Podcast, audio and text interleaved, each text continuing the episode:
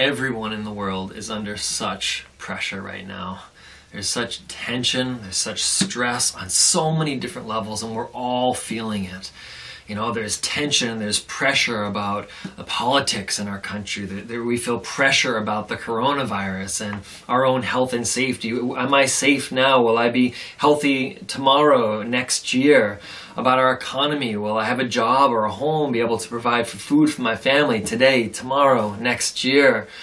Um, you know, will our country remain safe or become even more further divided on issues of policing and race and all these? There's just the tension is just unbelievable. And so it probably should come as no surprise to us that in response to increasing pressure and increasing tension, people's behaviors, their words, their speech, their actions, are just uh, devolving in many cases. You know, it's like extreme pressure is like a sponge. You know, you put enough pressure on that sponge, and whatever's inside of it is going to come out.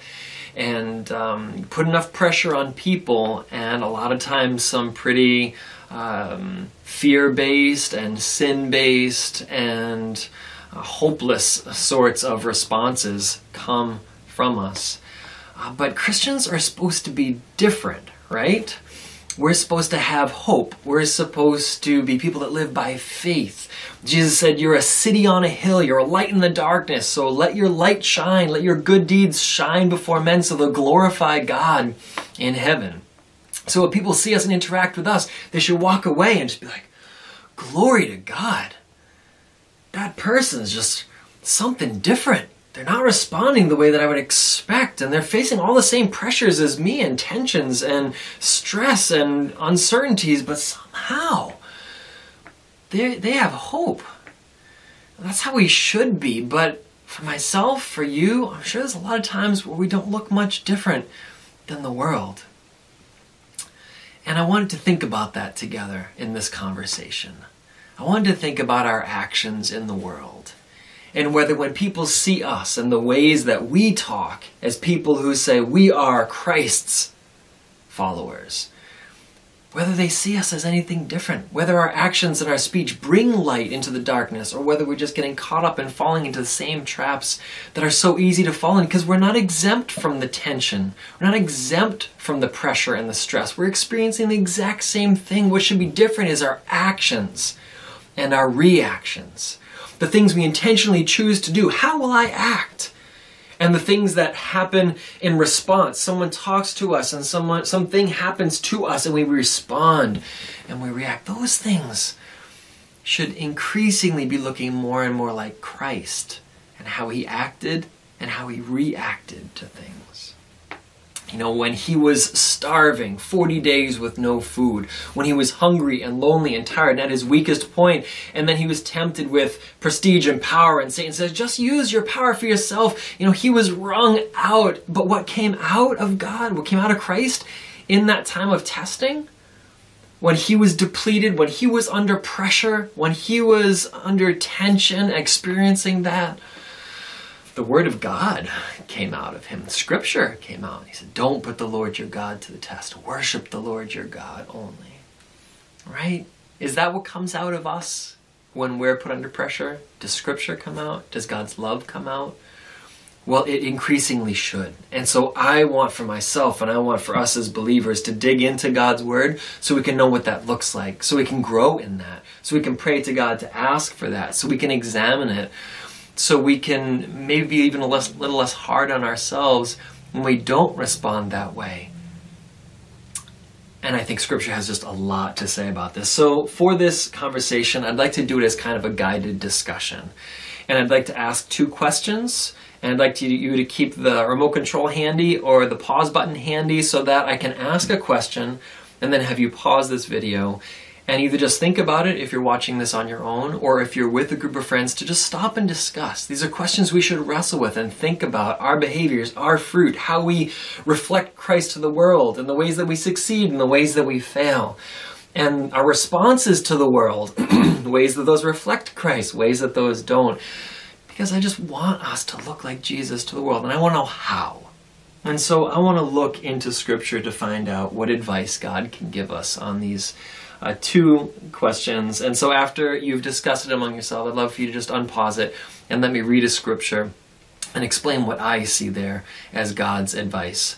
Uh, and then for you to reflect on that in relationship to the question. So um, let me go ahead and just ask the first question and then have you pause it and discuss it with whomever you're with. The first question is Do our actions define us? Do our actions define us? You know, so if someone steals something, is that person a thief? You know, if someone lies, is that person a liar? What about us when we act in ways that we don't want to define us? We don't want that. We don't think that that behavior reflects who we are as a Christian. Does it define us? There's a lot of people defining others right now. They are this, they are that. How do we wrestle with that?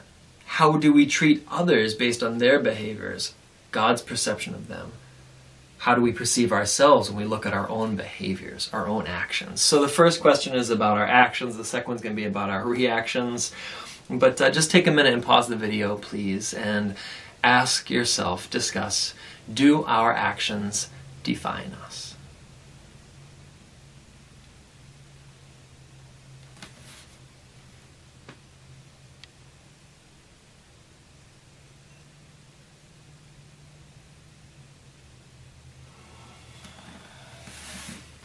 Going to read from Jesus in Luke chapter 6. Uh, the way I'd summarize, the way I'd answer that question based on his advice is I'd say our actions do not define us, but they do reveal us they reveal our hearts. And there's a very important distinction between being defined by your behaviors as if it's who you are versus our behaviors revealing what's inside of us. And so therefore being like uh, insight clues symptoms truth about what's going on inside versus defining us. So that's what i believe uh, jesus' answer is. Let me read his own words for us so we can reflect on it jesus says in luke 6 43 a good tree can't produce bad fruit, and a bad tree can't produce good fruit. A tree is identified. That's, that's the key word. The tree is identified by the kind of fruit it produces. Figs never grow on thorn bushes or grapes on bramble bushes. A good person produces good deeds from a good heart, and an evil person produces evil deeds from an evil heart. Whatever is in your heart determines what you say. So why do you call me Lord when you won't obey me? Anyone who listens to me and doesn't obey is like a person who builds a house without a foundation. When the floods sweep down against that house, it crumbles into a heap of ruins. So Jesus is saying, things come out of us that reflect our hearts. We can identify what's going on internally by the symptoms, by the outward expressions of what comes out of us. Uh, in Matthew 15, Jesus says uh, in verse 11, You are not defiled by what you eat, you are defiled by what you say and do. He says, explain this to us. Uh, Jesus says in verse 17, anything that you eat passes through the stomach and goes out, but evil words come from an evil heart and they defile the person who says them. From the heart come evil thoughts, murder, adultery, sexual immorality, theft, lying, and slander. These are what defile you. Eating with unwashed hands could never defile you and make you unacceptable to God. So he's talking about the things that are sinful behaviors that we need to confess, the things that defile. He's not talking about what defines us. He's saying what's coming out of our heart. It's showing what's inside. So if all we're doing is um, producing wicked behaviors and fruit, then we have to say that's a that's a wicked heart. That's a heart that is producing wickedness. But if we as believers who say, I know that God has redeemed me and by his grace I see good things coming from my heart and he's enabled me to say or do things, but I also see these things that are coming out of me that are not Christ-like, that don't reflect upon him well. It's still an indication that it's within us. Those are still coming from our heart, our actions that defile us, the actions that are sins that we then need to confess, the ones that cause problems for us, the ones that we know grieve the Holy Spirit within us, they're not someone else's actions. They're our actions. and they do come from within us. So we have to say, okay, this new spirit that God has given me is bearing fruit, but this flesh that it's in, this body, this fleshly nature, is not fully sanctified. You know, Jesus talks about fruit and trees. So there's a tree growing, but there's still parts of it that have to be pruned. You know, there's still parts of it. It's like a, a sponge that soaked up a bunch of bad water, you know, dirty water. Well, it gets dunked in clean water and still there's residue. And it gets dunked in clean water again and still it's not running clean. It gets dunked in water again, still it's not running clear. And that's the process. God's like purging. He's made us new. He's redeemed us. You know, the sponge isn't defined by what it's absorbing. It's the, it's the vehicle. It's it's what goes into it. That's what's going to come out when it's under pressure the behaviors of our world just show that there's a lot of fear, there's a lot of anger, there's a lot of sin and wickedness in us.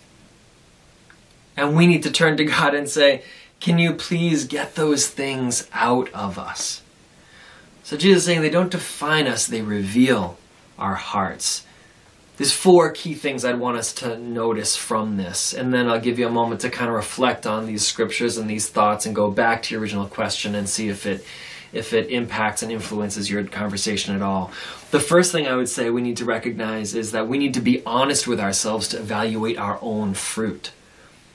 Right? This is actually the truest form of what Scripture is, is for. You know, the purpose of Scripture is for us to evaluate ourselves, and usually we use it to judge others. But the Bible, God's Word, is always meant to be more of a mirror for us to see ourselves clearly in and confess and repent than it's ever meant to be a hammer for us to strike someone else down for what they're not doing. When you read scripture, don't just think of all the ways other people need to adhere to this. Look and say, ah, where does this speak to me? That's the value, that's the wisdom that we might become closer to God through what He's saying to us. So it requires an honest evaluation. Our actions, do they reflect Christ? do we see good fruit? And hopefully, by God's grace, we will. We'll say yes here, here, and here, and here. And then if we see other actions that we say, no, that's not bearing good fruit for God. That's that's sin rearing its ugly head. That's the flesh. That's my own fear.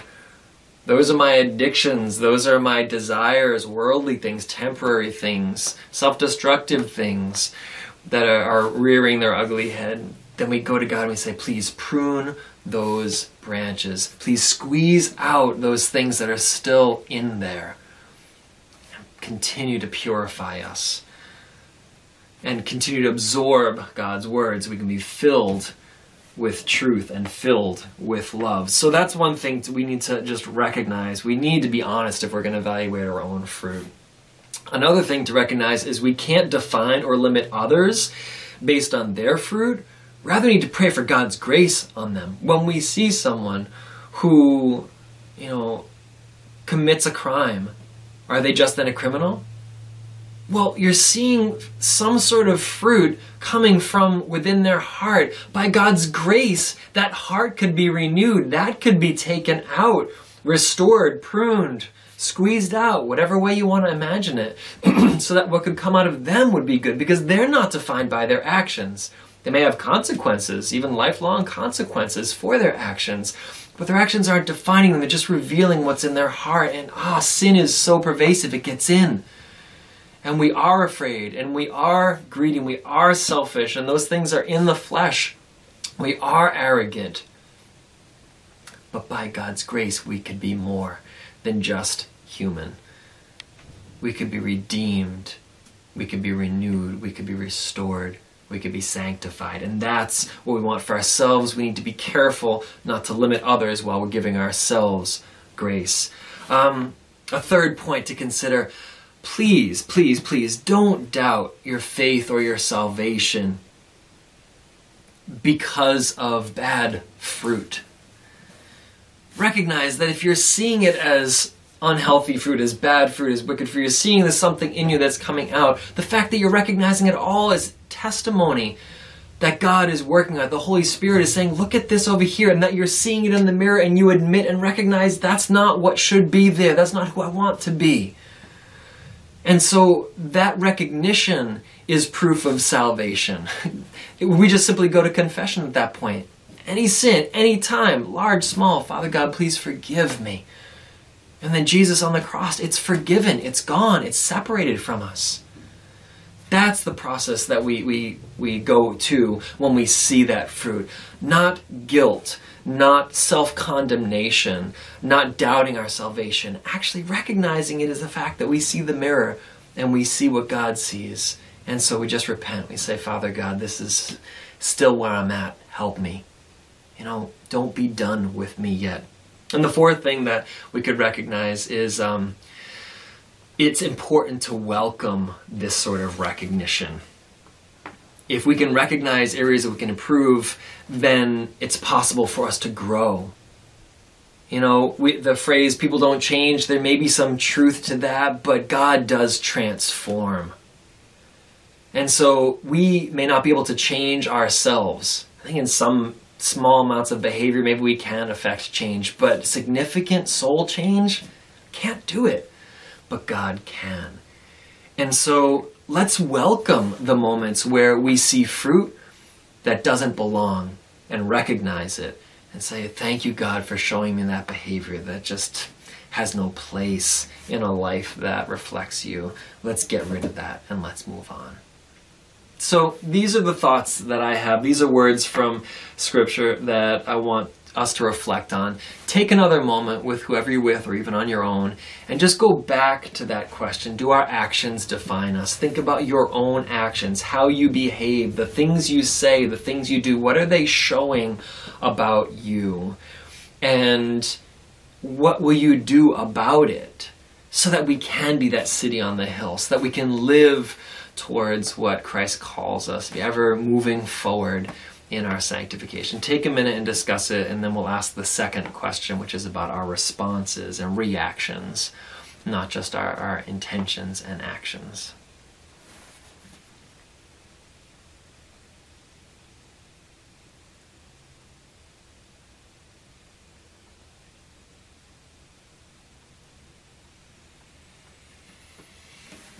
Okay. Our second question uh, this is a fairly personal question, and I'd love for you to just be open and honest in talking with the people that you're with as you combine it with the first one. Think about how we act and how we react. This is about reactions. The question is this What do you think that your responses and your reactions say about you? What do you think your reactions and your responses say about you? A lot of times something will happen to us and we'll respond. And we weren't trying to, it wasn't premeditated, we didn't give it thought, we just reacted. In all those ways that you're reacting in conversations, that you're responding to the things going on in our world, there's people around you in every instance. And if we're a city on a hill, we're being watched. If we're trying to be a light in the darkness and let people see our good works and our, our faith and give glory to God in heaven, is that what's happening? In some ways, yes. In some ways, no. I'd like us to just think about it together and then see what the Bible has to say for where where we go from there and and how we sort of work with God on our responses. So take a minute. Uh, what do you think your responses and reactions say about you?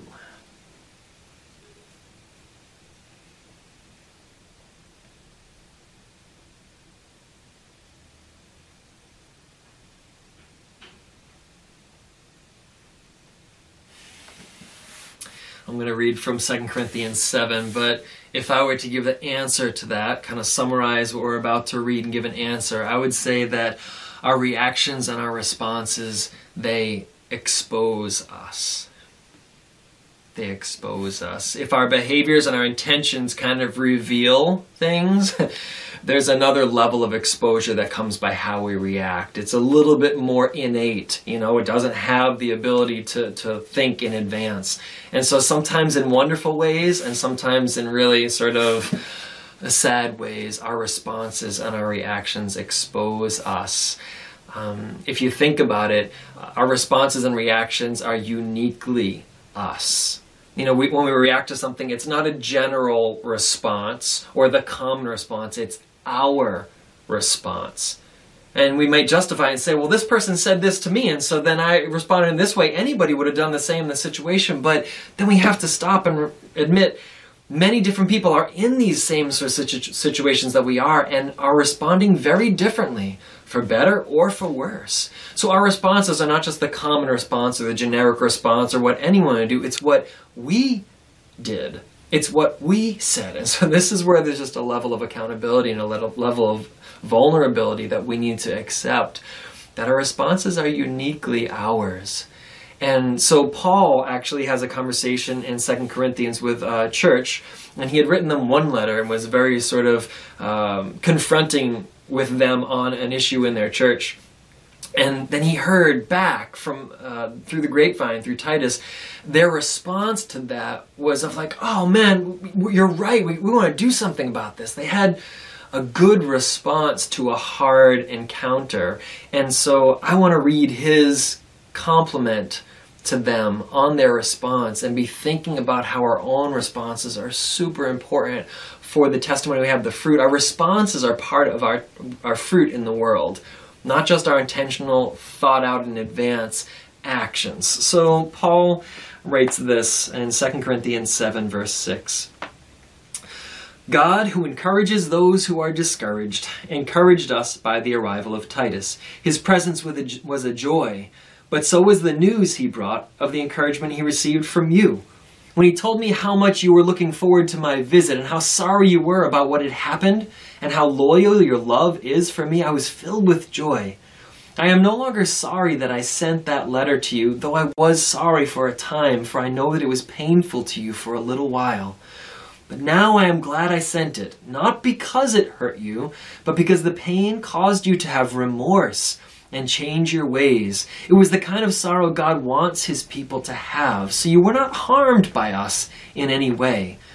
For God can use sorrow in our lives to help us turn away from sin and seek salvation. We'll never regret that kind of sorrow.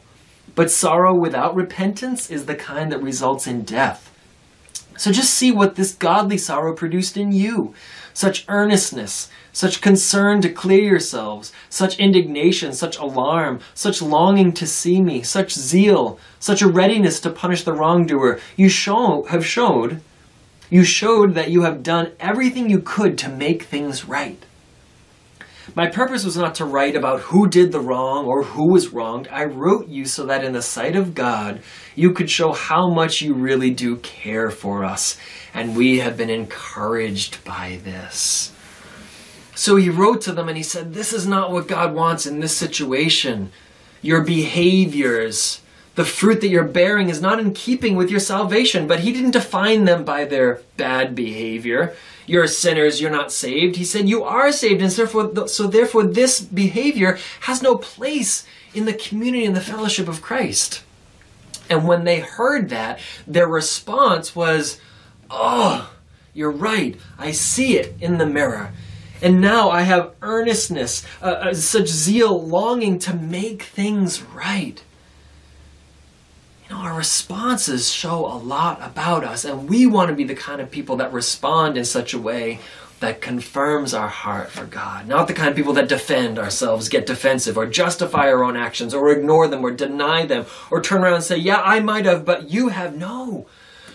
We want to be like the Corinthians here that recognize that fruit was not fruit of God. That was just human level stuff. There was actually a an incestuous relationship going on, and instead of pull, the elders in the church pulling that person aside and saying, This cannot go on, this can't continue in the, in the, house of God, it doesn't reflect well on God, it's grieving the Holy Spirit. Instead of that, they just celebrated this, this very influential person in their midst, and they didn't confront it, they didn't talk about it, they didn't do anything, and so Paul had to write to them, and it was a hard letter.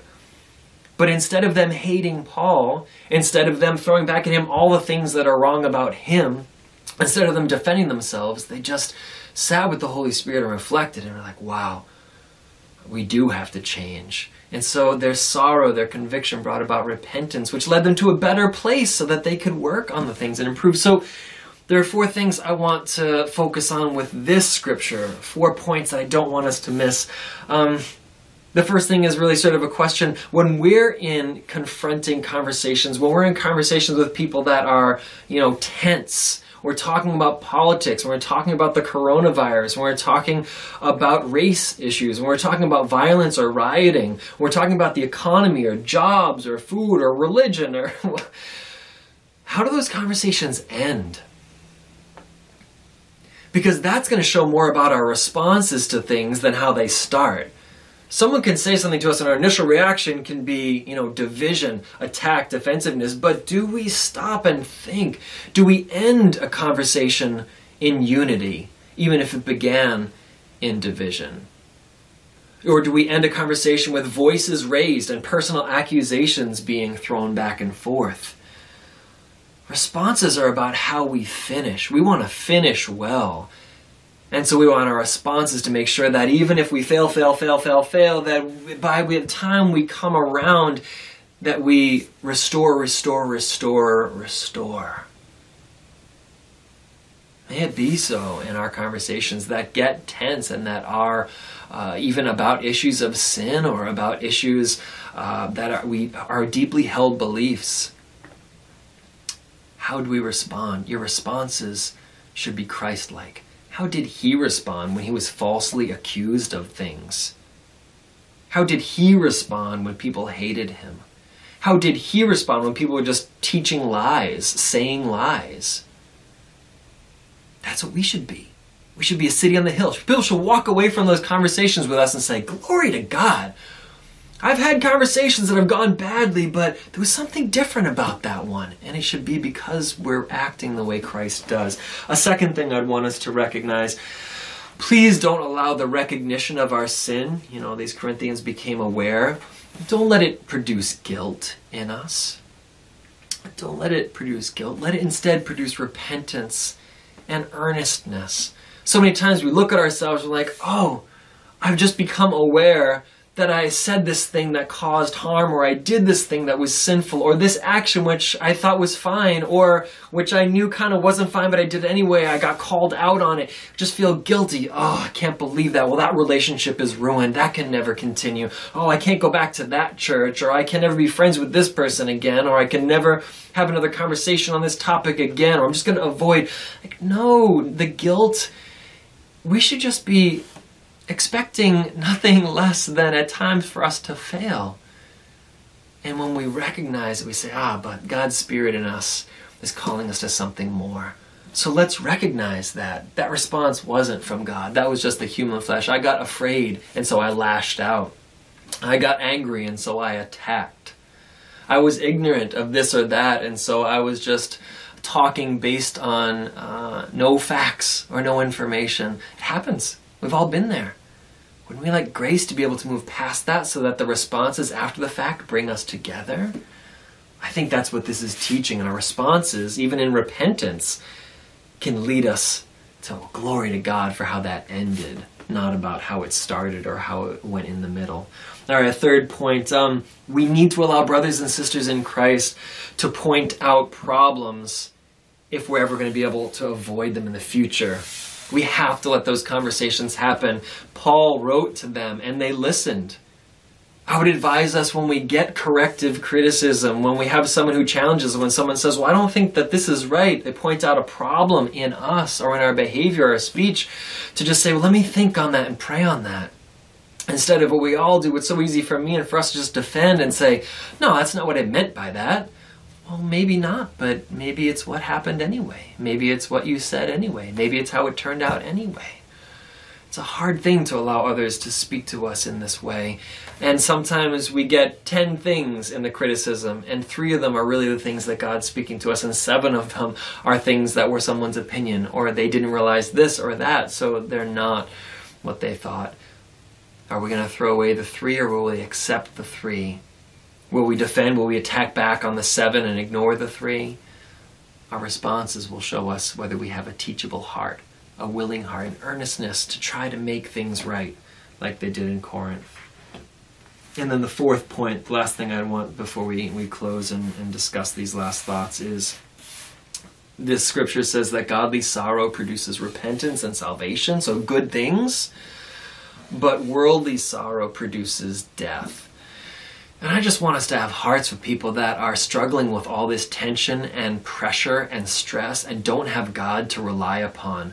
Every person who says the wrong thing in terms of uh, the racial, you know, discussions and tensions that we have in our world, like to just feel guilty about saying the wrong thing versus saying, God, please forgive me for that, and feeling like He forgives us, and saying to a person, please forgive us, and feeling like forgiveness is leading us towards repentance and salvation and towards life.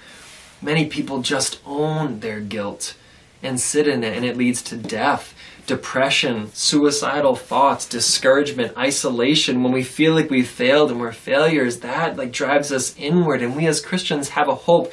We experience those same things but we have a path that can lead us out of it. May God grant grace to those who don't have a path out, who just sit in their own guilt, feelings of self, um, no self worth, and of hopelessness. Let's pray that God grants them the ability to see God's love and his forgiveness of them, for all have sinned and fall short of the glory of God, but all are justified freely by his Son. I'm going to close with uh, Psalm 1 as a reminder to be trees planted in the Word of God and soak up um, God's truth so we can bear fruit. Uh, and when I, I finish with this, I just like, like to ask you again to turn to the people that you're with and just think about our responses. Think about the things that we see here in Second Corinthians. Think about our actions and reactions and uh, may God help us to be the light in the darkness that He calls us to be. So, our closing scripture, I'll close with this Psalm chapter 1, verse 1. Oh, the joys of those who do not follow the advice of the wicked, or stand around with sinners, or join in with scoffers. But they delight in doing everything the Lord wants. Day and night they think about His law. They're like trees planted along the riverbank, bearing fruit each season without fail. Their leaves never wither, and in all they do, they prosper. But this is not true of the wicked. They are like worthless chaff scattered by the wind. They will be condemned at the time of judgment. Sinners will have no place among the godly. For the Lord watches over the path of the godly, but the path of the wicked leads to destruction.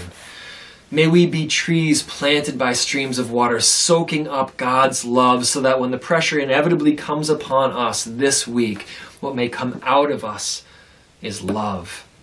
What may come out of us is the fruit of the Spirit love, joy, peace, patience, kindness, goodness, faithfulness, gentleness, and self control. May those be what we're filled with.